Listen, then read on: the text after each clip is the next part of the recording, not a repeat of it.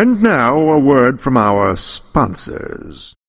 Summertime is here, and the best way to beat the heat is with these great deals at MythMart.com. Join the adventure with sisters Emma and Olivia as they journey through the land of imagination in search of Yoon, the magical unicorn, in David K. Montoya's The Missing Unicorn and the Land of the Zombie Fairies. Or travel with poet Christopher Bice as he shares his thoughts on love, death, inspiration, and madness in Escaping the Darkness Running from My Dreams. If fantasy romance is more your speed, join Celeste and Merrick as they figure out how to defeat the evil Ren doll while they figure out the plans of the elders in Stephanie J. Vardy's The Chosen. Like comic books, we got them too. Hot off the press is American Smash by Alan Russo and David K. Montoya for $4.99. Or enjoy our older releases like The Hunter's Exodus for only $2.99. Also, just in time for the summer are these other hot deals, like Zoe M. Montoya's Uni Whale t shirt, blue for boys and pink for girls, only $33.99. Or Lupus Bits the Podcast shirt for $27.99. For all our art lovers, we have something for you too with our prints and lithographs. Check out the Ed Bickford collection for $15 each, or enjoy the art of Vincent May for $15. We have everything you'll need to stay inside and beat the summertime heat at mythmart.com. For more information, go to www.mythmart.com. Call us at 870 557 2612 or email sales at mythmart.com.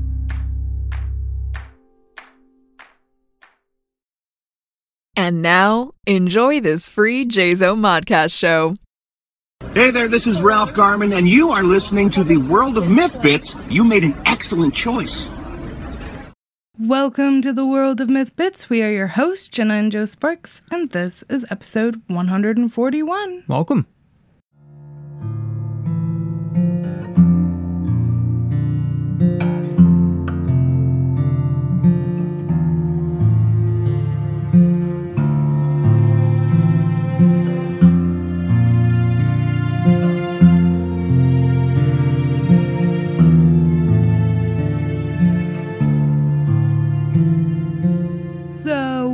To the World of Myth Bits. As you know, this is the review episode. And as we have started to introduce the new feature regarding the monthly winners for the magazine, we will also be premiering a special something. But before we get down to all that fun business, we are going to run through some housekeeping because there are some very interesting things we need to go through. So, First and foremost, if you've been paying attention, you will know that we are still taking submissions for Zombie Works Natural Instincts. We're looking for short stories about witches and warlocks. Email submissions to zombieworkspublications at yahoo.com. I'm going to start conceptualizing. Next bit of business. Starting next week, people in the high desert area can purchase scare fair tickets, both general admission and VIP, available at Comic Cult in Hesperia. So if you are in Victorville, Hesperia, uh, Apple Valley. you can, I guess even Barstow. If you're local, if you are within the general region of the high desert, you can go to Comic Cult in Hesperia and get actual physical tickets. I designed them, they look so good. Okay. We also have some information regarding the Dark Myth comics. They are moving forward with Chronicles of the Unknown, and it will be a graphic novel with certain themes and mashups. The volume will be a mashup of luchador wrestling and horror. I know you were pretty excited about that when they first started bringing it up. If you have something to contribute to this project, email Christopher Harris, and his email is Christopher, K R I S T O F O R Harris, H A R R I S, at darkmythcomics.com. And regarding the open contract challenge, ooh, ooh, the art edition is scheduled to begin on October 31st. The contest is strictly for artists, so keep your eye out for more information at opencontractchallenge.com. I'm super stoked, but also very intimidated. But I am going to try to put my best foot forward and then cry if I don't get accepted. But that's life. also, support your independent creators and shop at mythmart.com. Uh, you can see what is offered for your enjoyment as we add products pretty regularly. I'm still waiting for our Mythbit shirt to to pop up on there so I can get one because I really like the design we we came up with. I I am super stoked to wear that one out. All right. And finally, please, please, please vote for your favorite contributors at the World of Myth if you are willing to go the extra mile and leave a comment. Uh, we work really hard to entertain you, the readers, and would love some more input. This is also for the contributors themselves. Uh, if you read something that you like, do let them know. It is. It's those little things. It's you know, just the the most minute things. Like a rating is great, but to actually vocalize something is really awesome. All right. So, before we move too far in advance with the review, which first and foremost, also, I really do want to say that this issue is really, really good. But yeah, before we jump into that, we will be sharing with you the official audio experience of Penance, which Joe has been working his butt off on. I died and then came back to life narrating in the death box, as we call it. And it sounds so good. I guess we can officially announce the audio experience of Penance by Stephanie J. Barty. Please enjoy.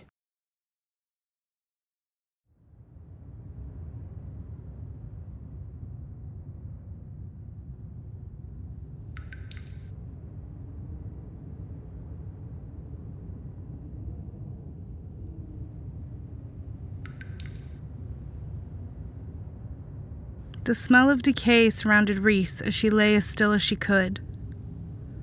He would be back. He always came back. Something slithered nearby and she cringed just a bit. He had never left her like this before, just lying on the cold stone. It was always in the hole. This time he had just dropped her like a rag doll and left. She could feel the damp beginning to seep into her bones have to get up. She almost laughed out loud because that is what she always thought. I have to get out of here.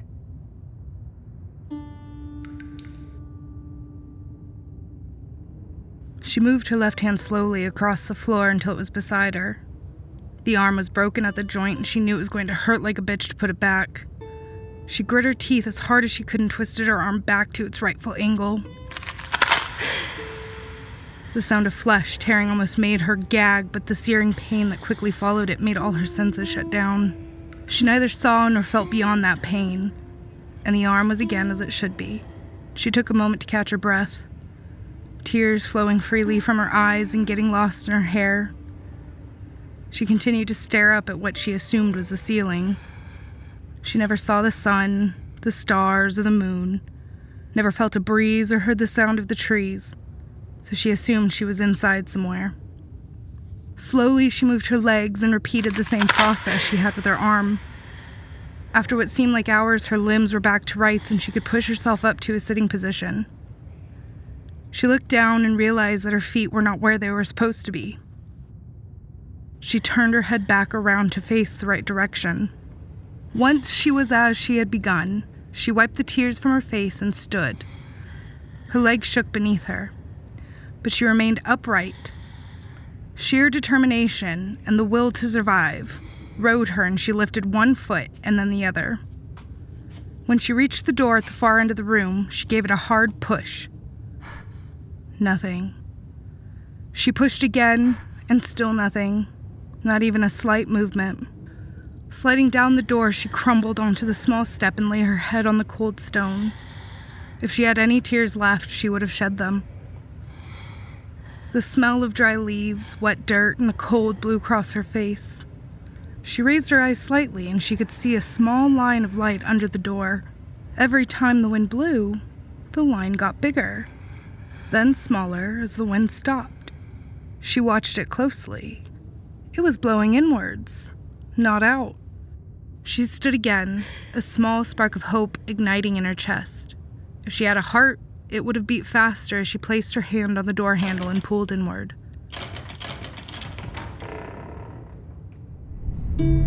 Light burst in and engulfed her.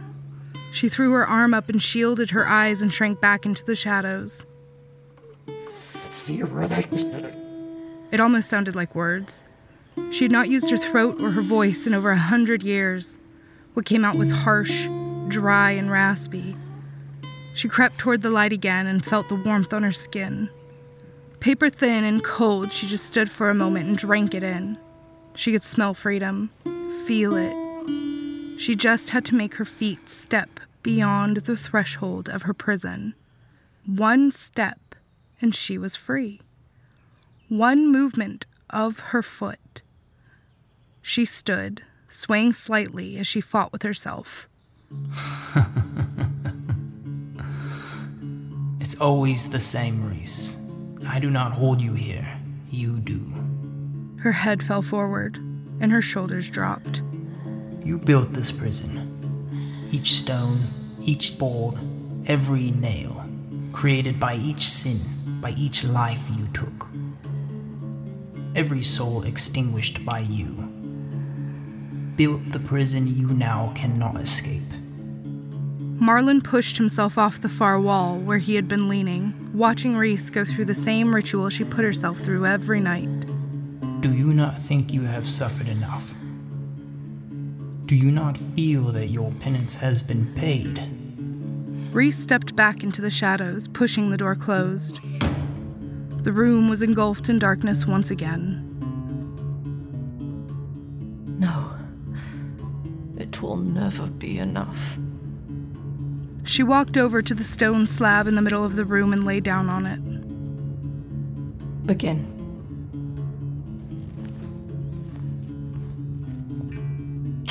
Again, the room was flooded with light, No. was all he said, and then disappeared outside. Reese lay on the slab, staring up at what she now could see was the ceiling of a crypt. Each stone bore a name, a life. Marlin was right. She sat up and looked around the room. It was not an ordinary crypt, although it passed as one from the outside. There were no slots for bodies. No humans had ever been laid to rest here. Each stone, each board had a name carved into it. Each name, a life she had taken. A soul she had destroyed. She slid down off the slab and the sun hit her again. The warmth crept into her. She stood for a moment, again soaking it in. It would be so easy to just walk out, breathe in the fresh air instead of the fetid stench of this prison. She had spent a hundred years trying to do penance for the sins she had been accused of. Marlin had been her jailer at the beginning, her persecutor. Somehow, over time, he had become her guardian. Each night, he would pull her, limb after limb, breaking bones, tearing flesh, rendering unbearable pain upon her. Then he would place her into the hole. She would wipe her memory, heal. She would try and escape, and she would fail. Just as all those whose names taunted her from every angle had. She would clear her mind of the memory of what was to come, clear her mind of her duty to pay such a price, and begin the fear, the anguish again each day. The night was her reprieve, her moment of peace. That is how she had come to know Marlin as more than just the one tasked with her sentence. He was once a man, not an overly good one, but an honest one, which is why he had been given the job. He would carry out the punishment without fail, no more, no less, until she told him to stop. She had not removed his free will, just the ability to leave her permanently. His body would not allow him to venture too far from her side. She knew he would be just beyond the door, sitting sullenly on the stoop. She walked to the open door. This was new.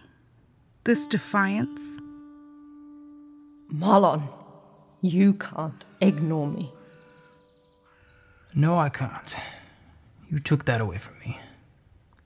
I have to tear you apart every day, watch you scream and writhe in pain, and then talk to you like an old friend every night. I can't do it anymore, Reese. Physically, I cannot stop. But inside, I am dying. you know what I mean. Marlon, we are immortal. We cannot die, outside or in. You know what I was accused of. You know that I do not remember my time of change until I know for sure one way or another. This is how it must be. How are we to find out if we never leave this place? If we never seek out those who know the truth? This is not your prison. I see that now. It is your escape. You do not want to know the truth. It is easier to hide here, bear the pain, and play what they painted you to be than to seek the truth. You are a coward, nothing more. Tread carefully, jailer. You live because I will it. Should that change, your name can be added to the stones that you stand upon.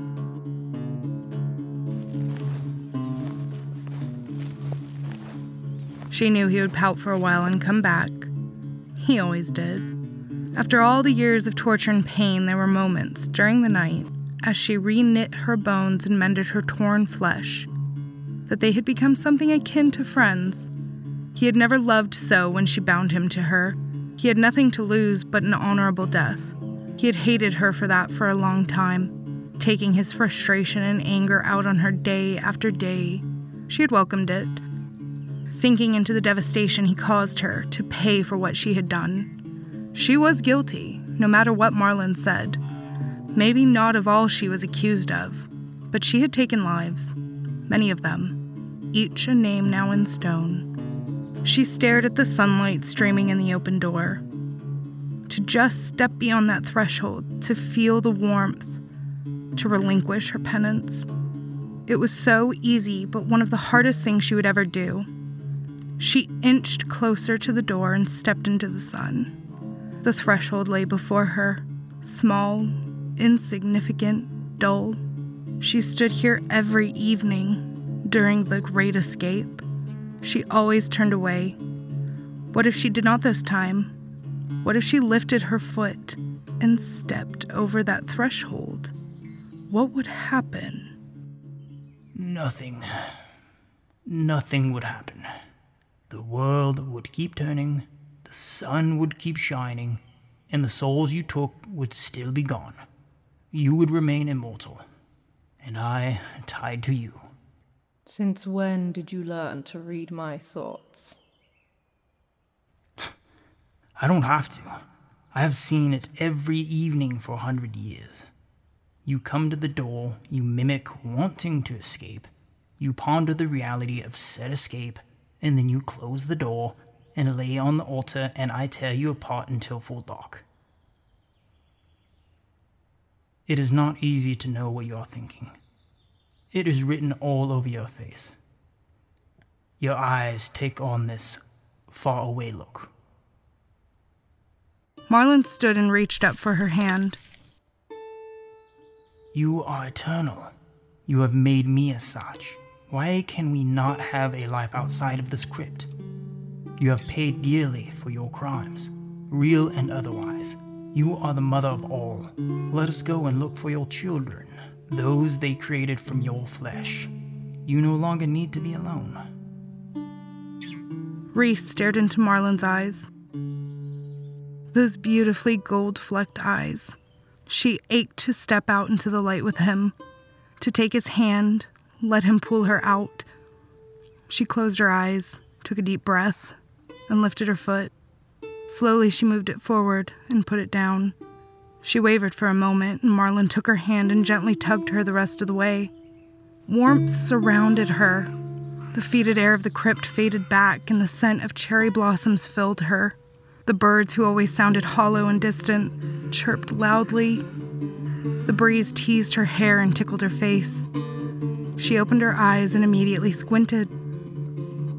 We may have to find you a bonnet to shield your eyes until you adjust.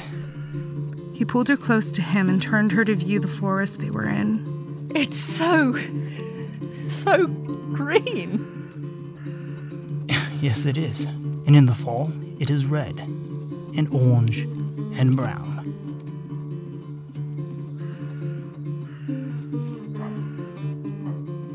Distant barking caused Reese to tense.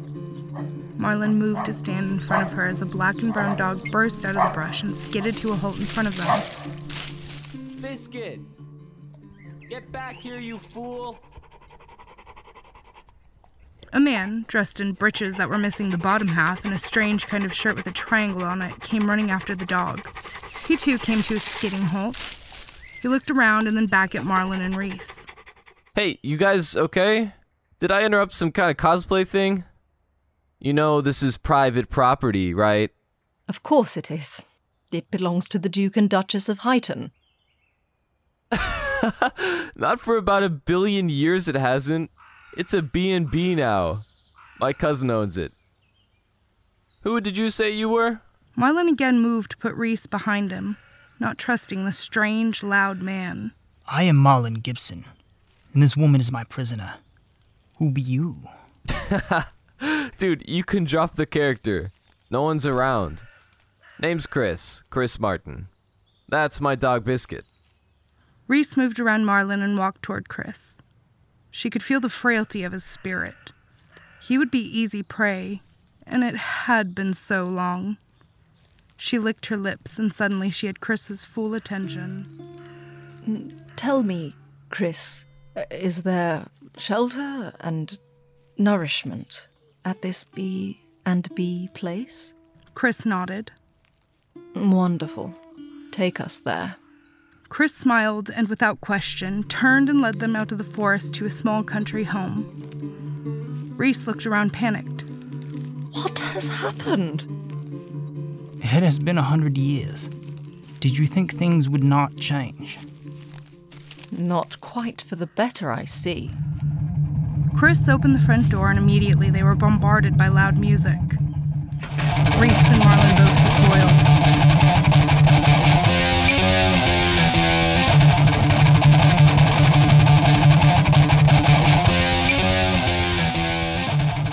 Megadeth not your thing? Mega w- what? Never mind. You don't look like you listen to much rock. Reese stepped close to Chris and captured his gaze. Let me make this clear so there is no misunderstanding. We are not from this time. The last time we saw the light of day, it was 1921. You will be our guide in this new land. Sure. He turned and sauntered toward the back of the house. Kitchen is this way. I see your powers of persuasion are still intact. I didn't use them. They both turned and looked down the hallway toward where Chris had disappeared. Strange noises started to emanate from the kitchen. Strange. Very strange indeed.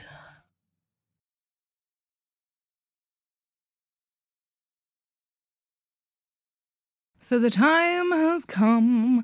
Uh, I genuinely hope you guys enjoyed listening to that. I know it was a labor of love. It was just a lot of fun. And as always, I, I'm always so impressed with how cool it is that we're able to work with people worldwide. It's so fun. Okay.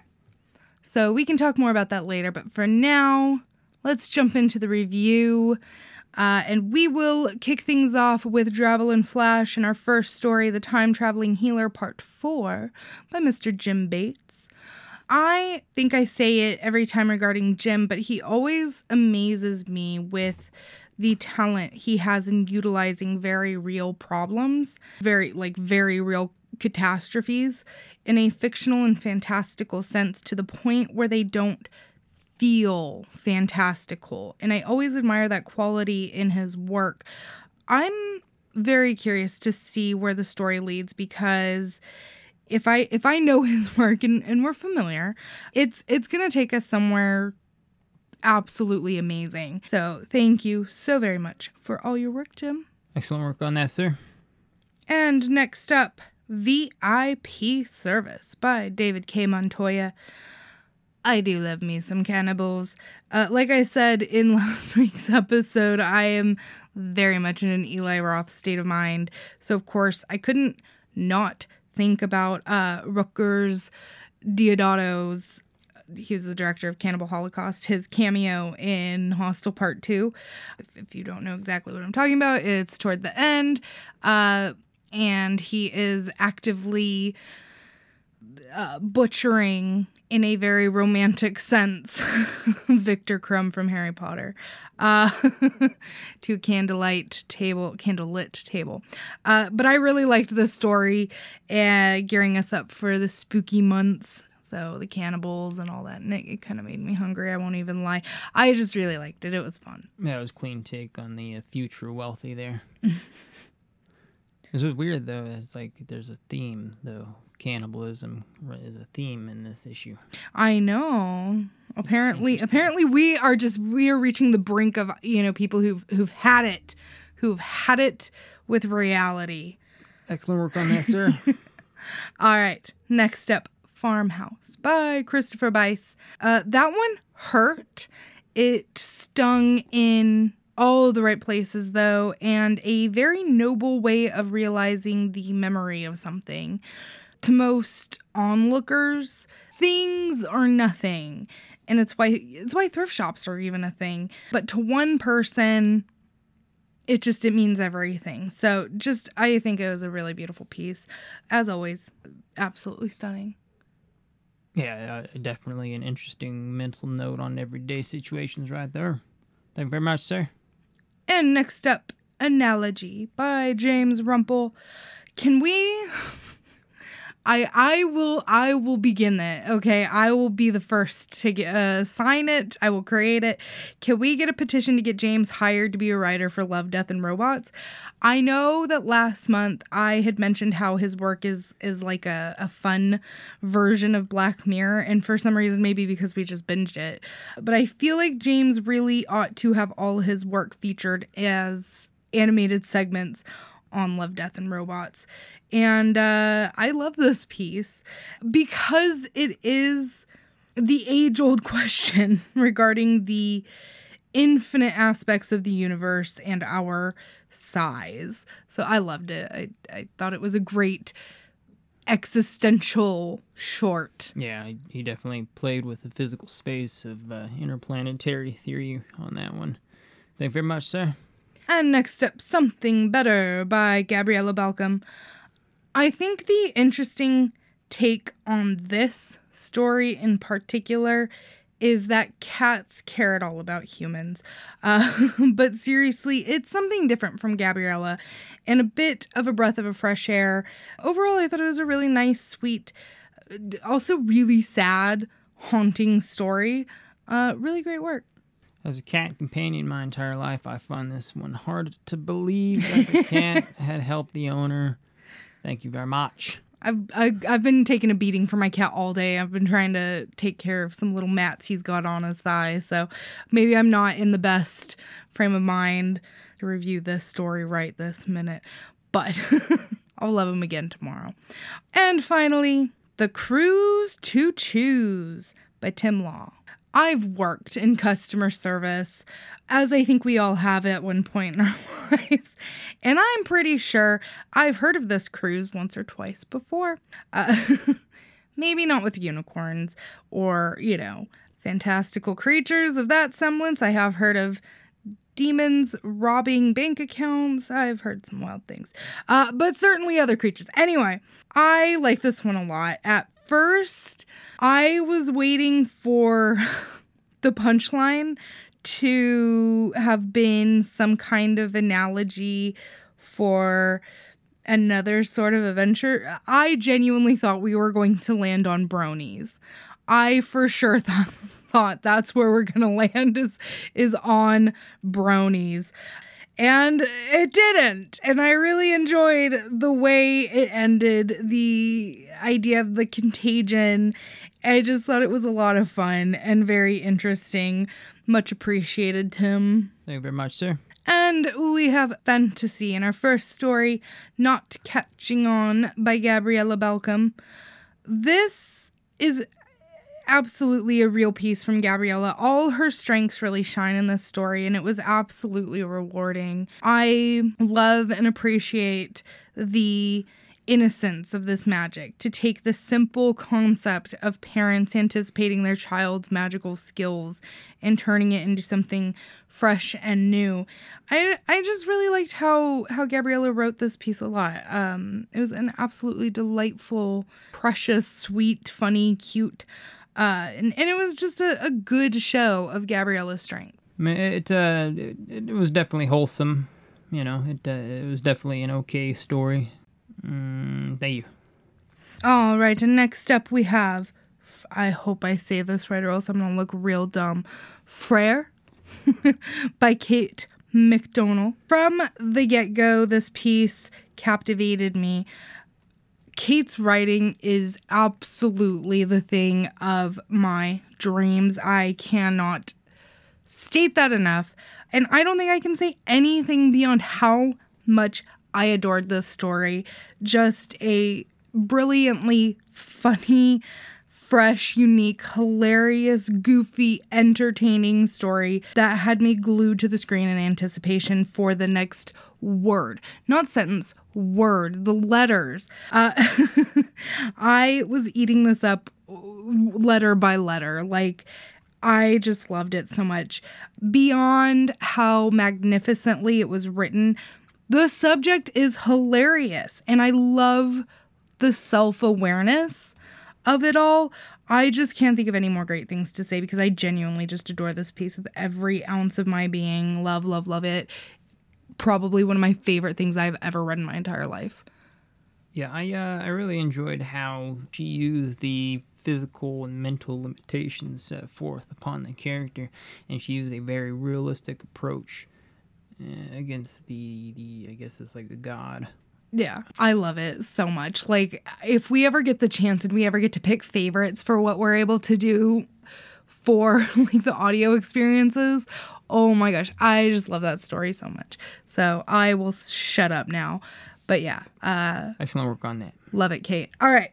Next up, we have Petra's Tale Part 5 by Tim Law. I'm never unimpressed with Tim's writing. And once again, he leaves me so satisfied with another chapter of Petra's. The way he paints the pictures are so marvelous and like gobsmackingly amazing. I'm always just left in awe and satisfaction. I really enjoyed the foray into traveling with with this i guess the best way we could word it is questionable crew uh, the tension is there in the bones of this piece so it leads you really to start wondering where we're headed in the next chapter. You know will will the ghoul's dreams kind of come to fruition? I am very eager. I really enjoyed this. Excellent work on that sir. Thank you very much. And finally a ranger's tale part 8 by jeff r. Young. The anticipation is killing me. Who is the host? I i just i can't say enough how much i love and enjoy this series and going through this new set of trials and tribulations with Draven, it doesn't surprise me how much of a standout the dialogue in this chapter is. Um, and I think I say it like all the time with Jeff's work.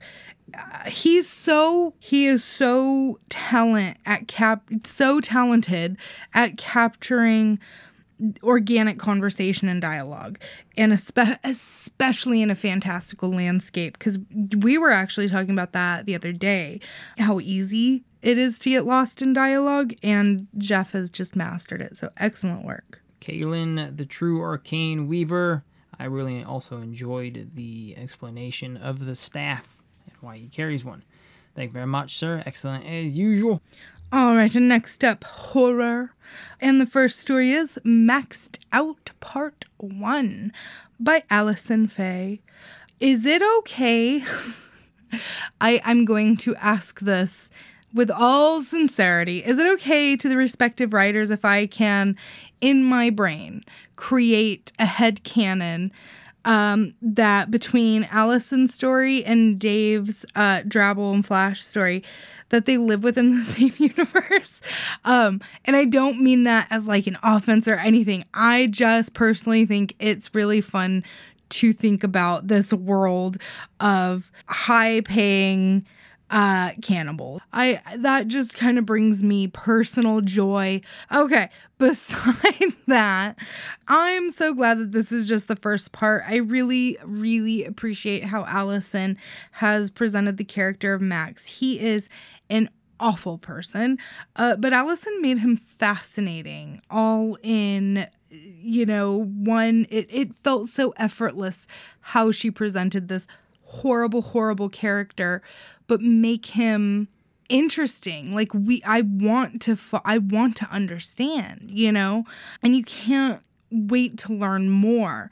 And that's absolutely a phenomenal talent uh, in and of itself for her to have accomplished. And I love the concept because, as I've already said, yes, cannibals, I love them. But even more, I absolutely love Allison's presentation of the subject. And I really, really look forward to the second part. I'm really interested in, about this character. She seems to have brought forth something that I kind of enjoy to play with.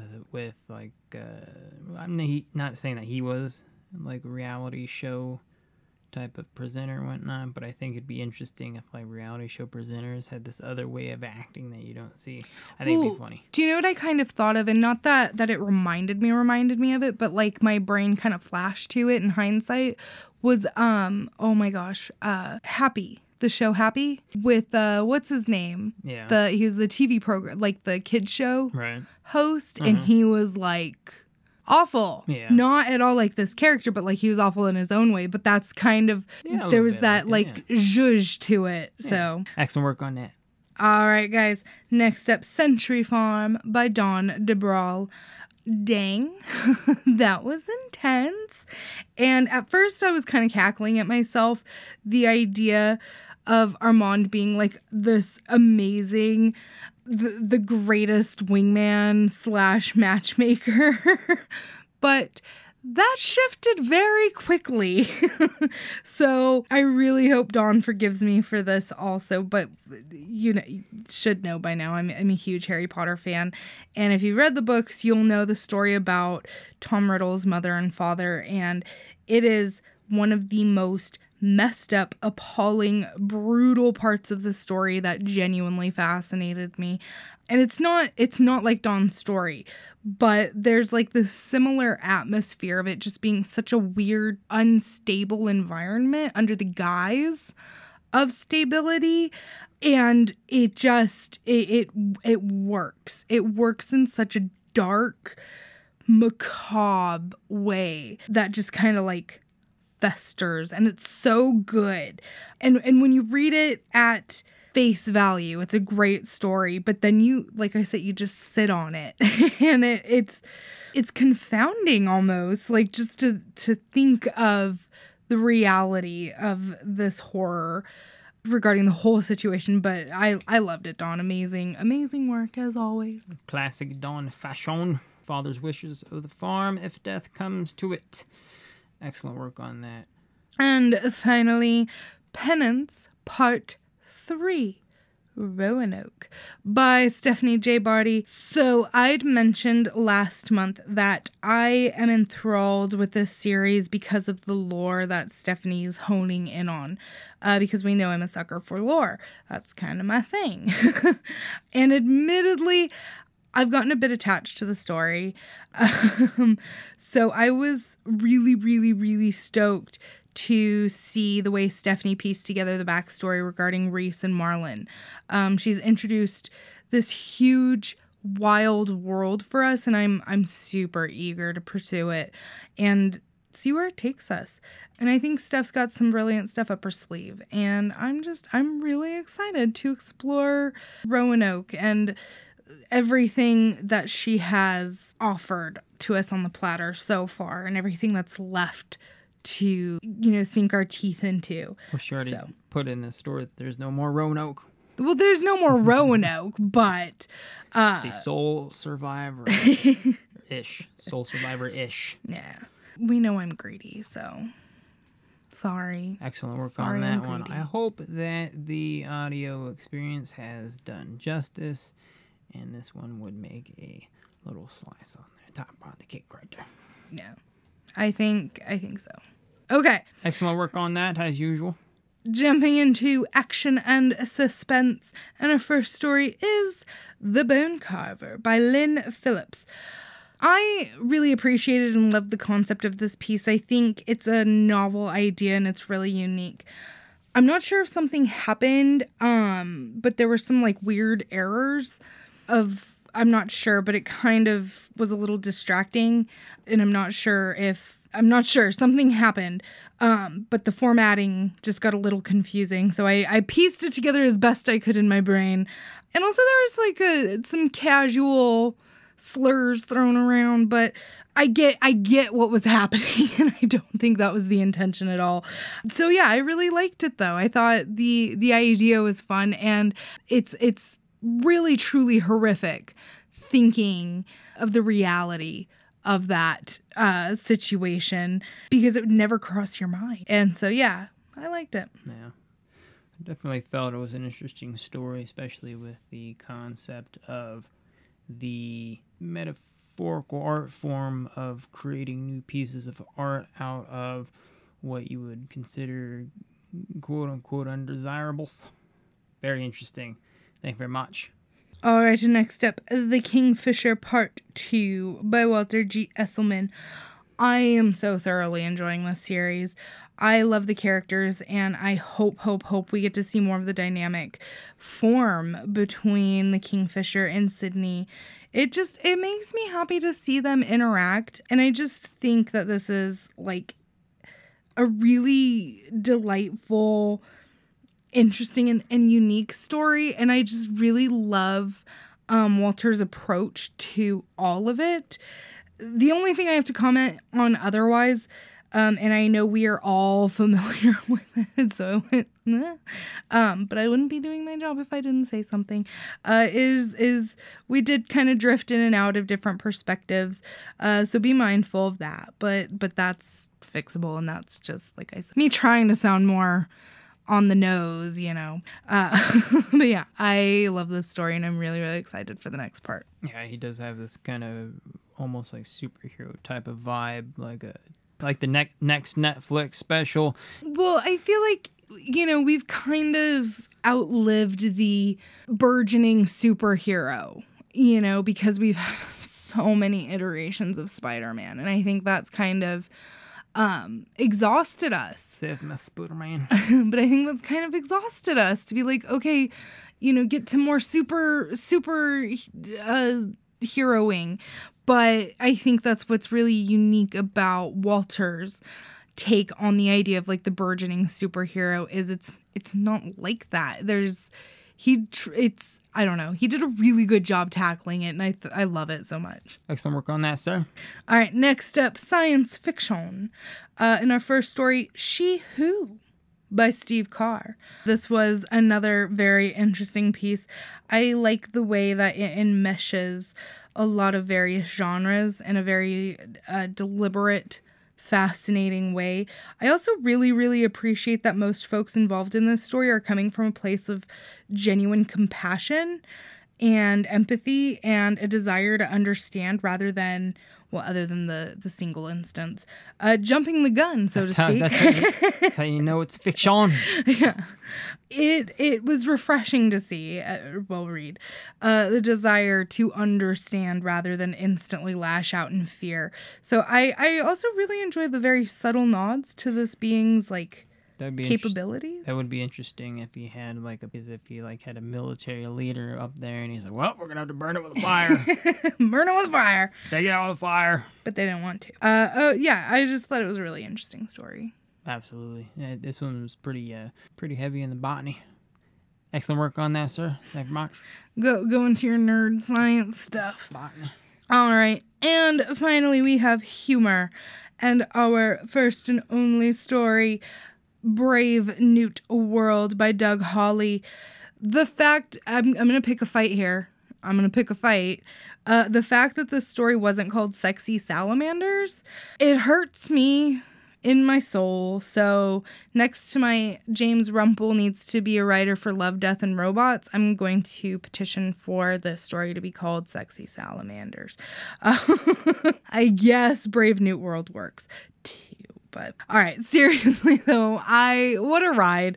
A very strange, vastly entertaining ride that left me with my brows cocked and a smile of like absolute wonder on my face. I just thought it was was hilarious and delightful and entertainingly weird and I enjoyed it beginning to end.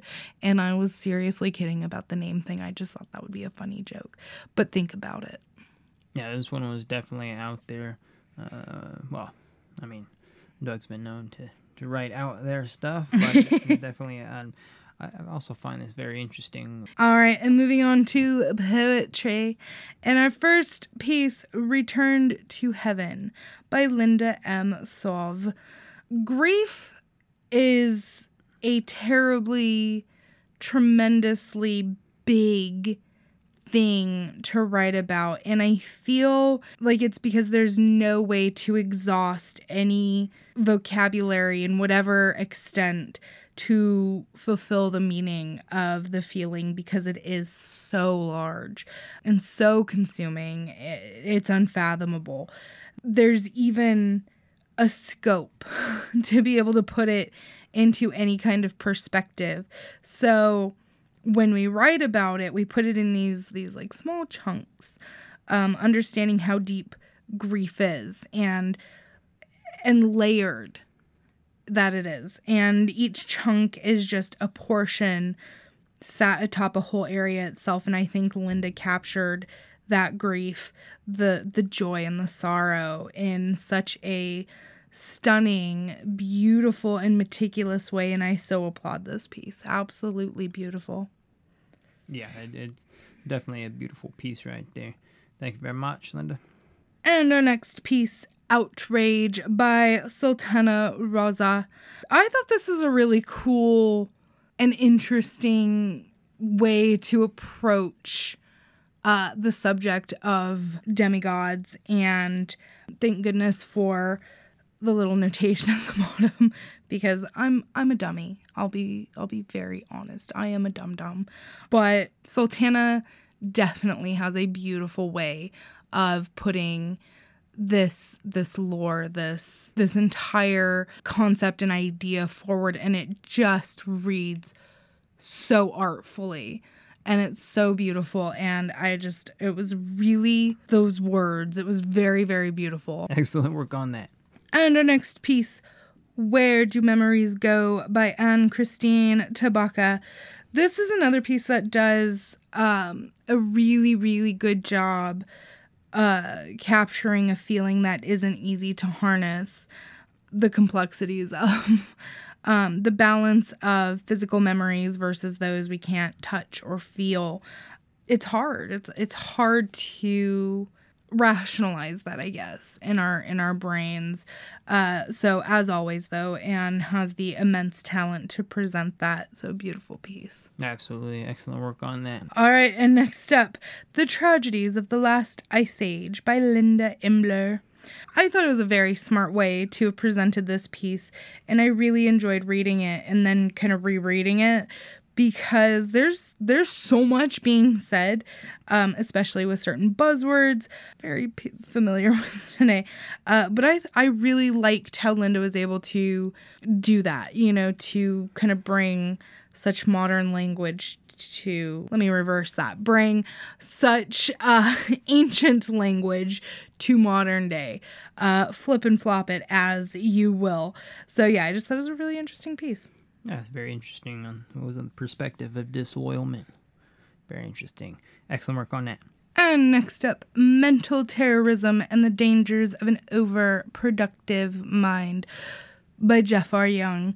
It, as always, with Jeff's poetry, there's this skill that is required to be able to present such an array of mental anguish. And Jeff always, like, it's without fail, you know, that he's able to kind of present said work and it it's always I don't want to say it's rewarding because I know I say that all the time, but it is. It's like it's you have to take it in and just really like hold on to it, you know what I mean? And I think it's so painfully relatable and just so amazingly and as always just so so beautifully and meticulously presented. Great work. Definitely agree. Excellent work as always, sir. And next up Outside My Father's Room by Peggy Gerber.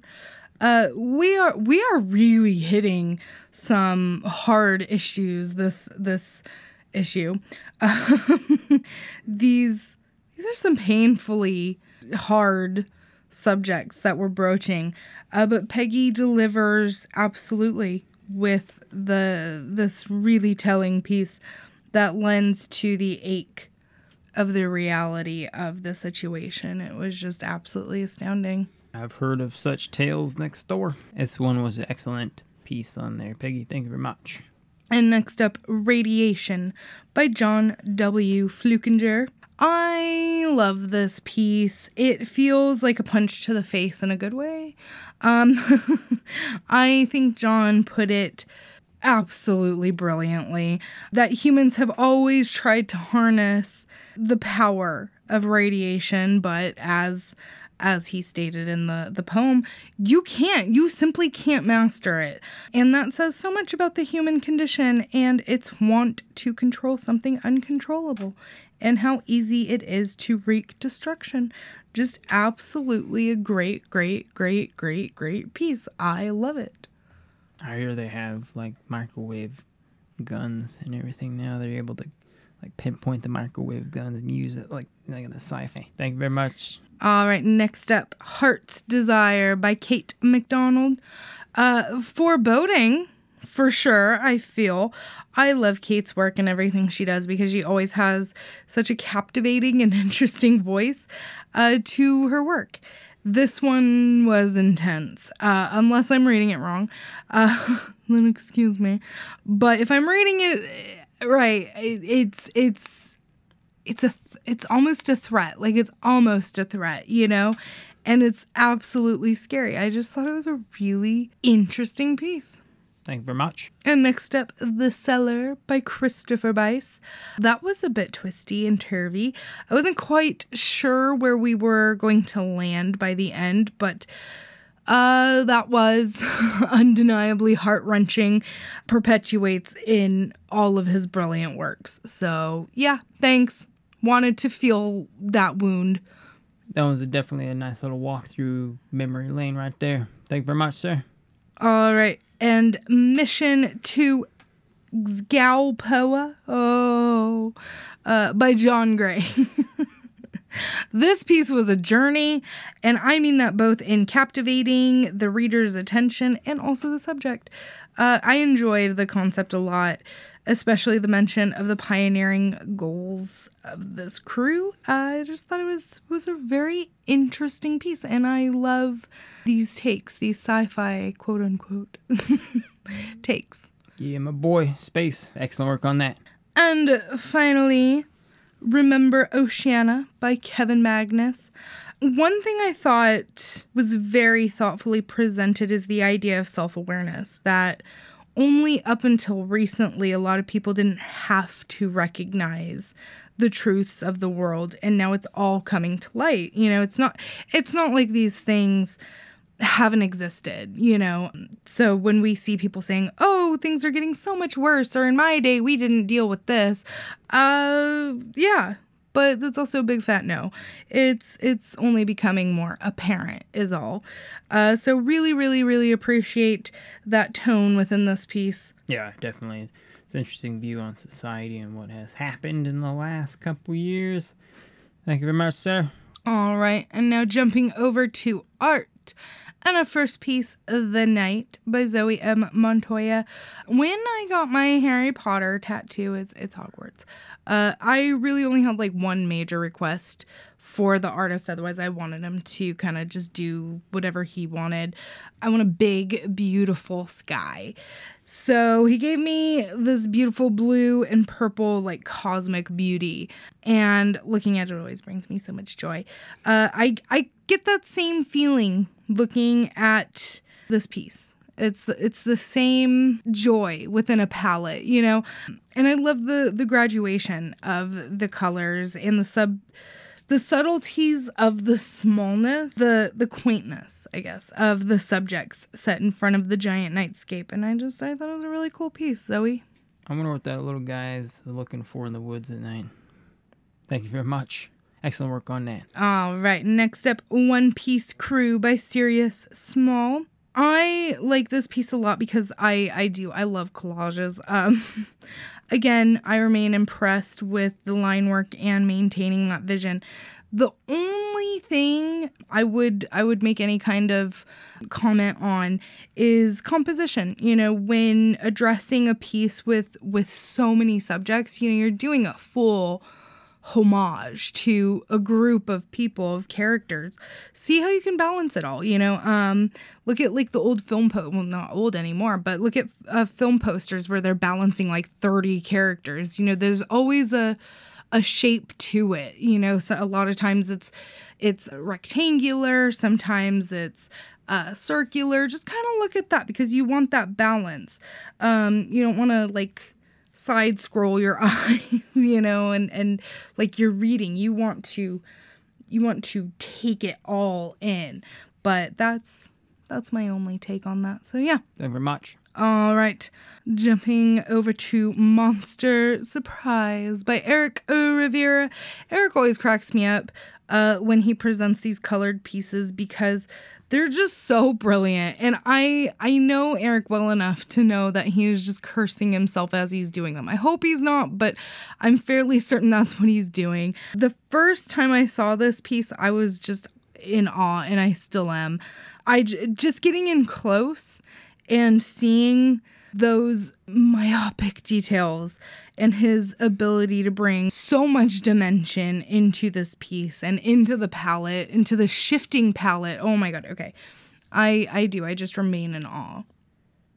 Excellent work on that, sir. As usual, this one is in the new Caveman magazine, issue number three. Thank you very much, sir. Beautiful work. All right. Next up, Nezuko Kamado by Rebecca Illich. Illich or Illich. Nobody's corrected me yet, so I'm just gonna say it both both until it's done.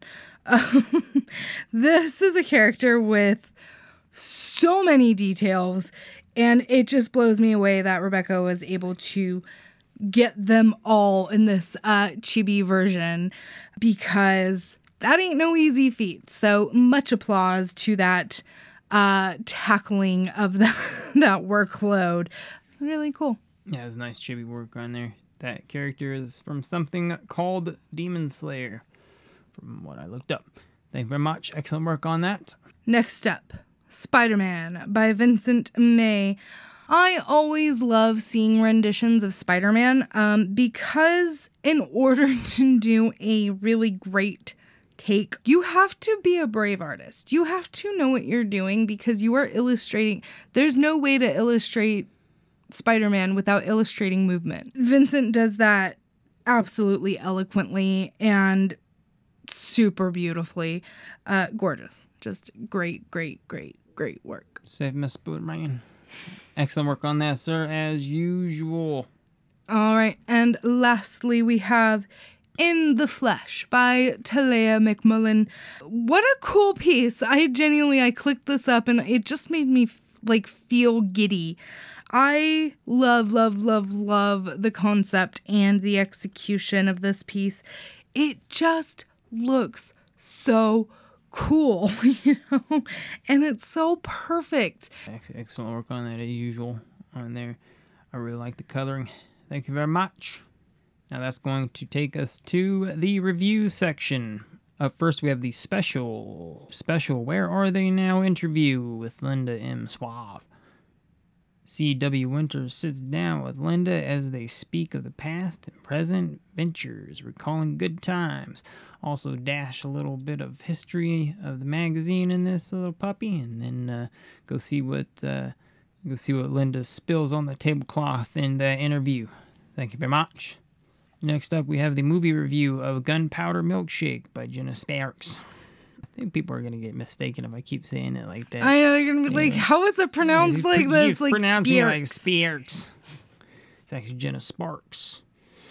But from henceforth she shall be Sparks. Spearks with a there's a J in there somewhere, not my first name. She goes in depth into the she goes in depth into the movie and everything as per her review use schedule. The movie is a is a feminist movie. Like there's no skirting around that, and you know we know my my beliefs. Uh, and it's I had read something on social media. You know, the greatest place to get your information. Uh, and it was it was basically saying I, I watched a movie with female character doing this this and this and i felt so powerful seeing it and it's funny because it's like yes there are movies that have that there are but what kind of makes this one different is these women aren't being sexualized there's nothing that's happening through the male gaze it's just a movie with really cool fight scenes with i mean it's just it's it was a gift. I thoroughly enjoyed the film. Next up is the book review of Gilgamesh by Stephen Mitchell by Michael A. Arnold. Uh, in Michael fashion, he takes us through the history of the work, which is more than 3,000 years old, translated from stone tablets. Tis a miracle. Go give that a read over if you are feeling that you need an education in that. It's like one of the very first stories, you know, it's crazy. Excellent work on that. Thank you very much, sir. Next, we have the video game review of the top five Skyrim mods for PC by Jeff R. Young. These are interesting mod choices that Jeff presents for the game. If you're unfamiliar, mods are modifications to the original games. But it's like if you wanted to, I see so many of uh, people taking like Lady Dimitrescu from Resident Evil 8 and like putting her in so many other games. If you're interested in those Skyrim mods for PC, go get that look see. Thank you very much, sir. After that, we have the art review by Michael A. Arnold. Skillful art? Question mark.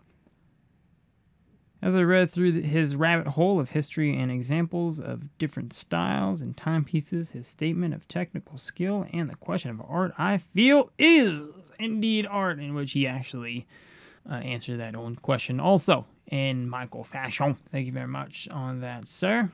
After that, or the board minutes.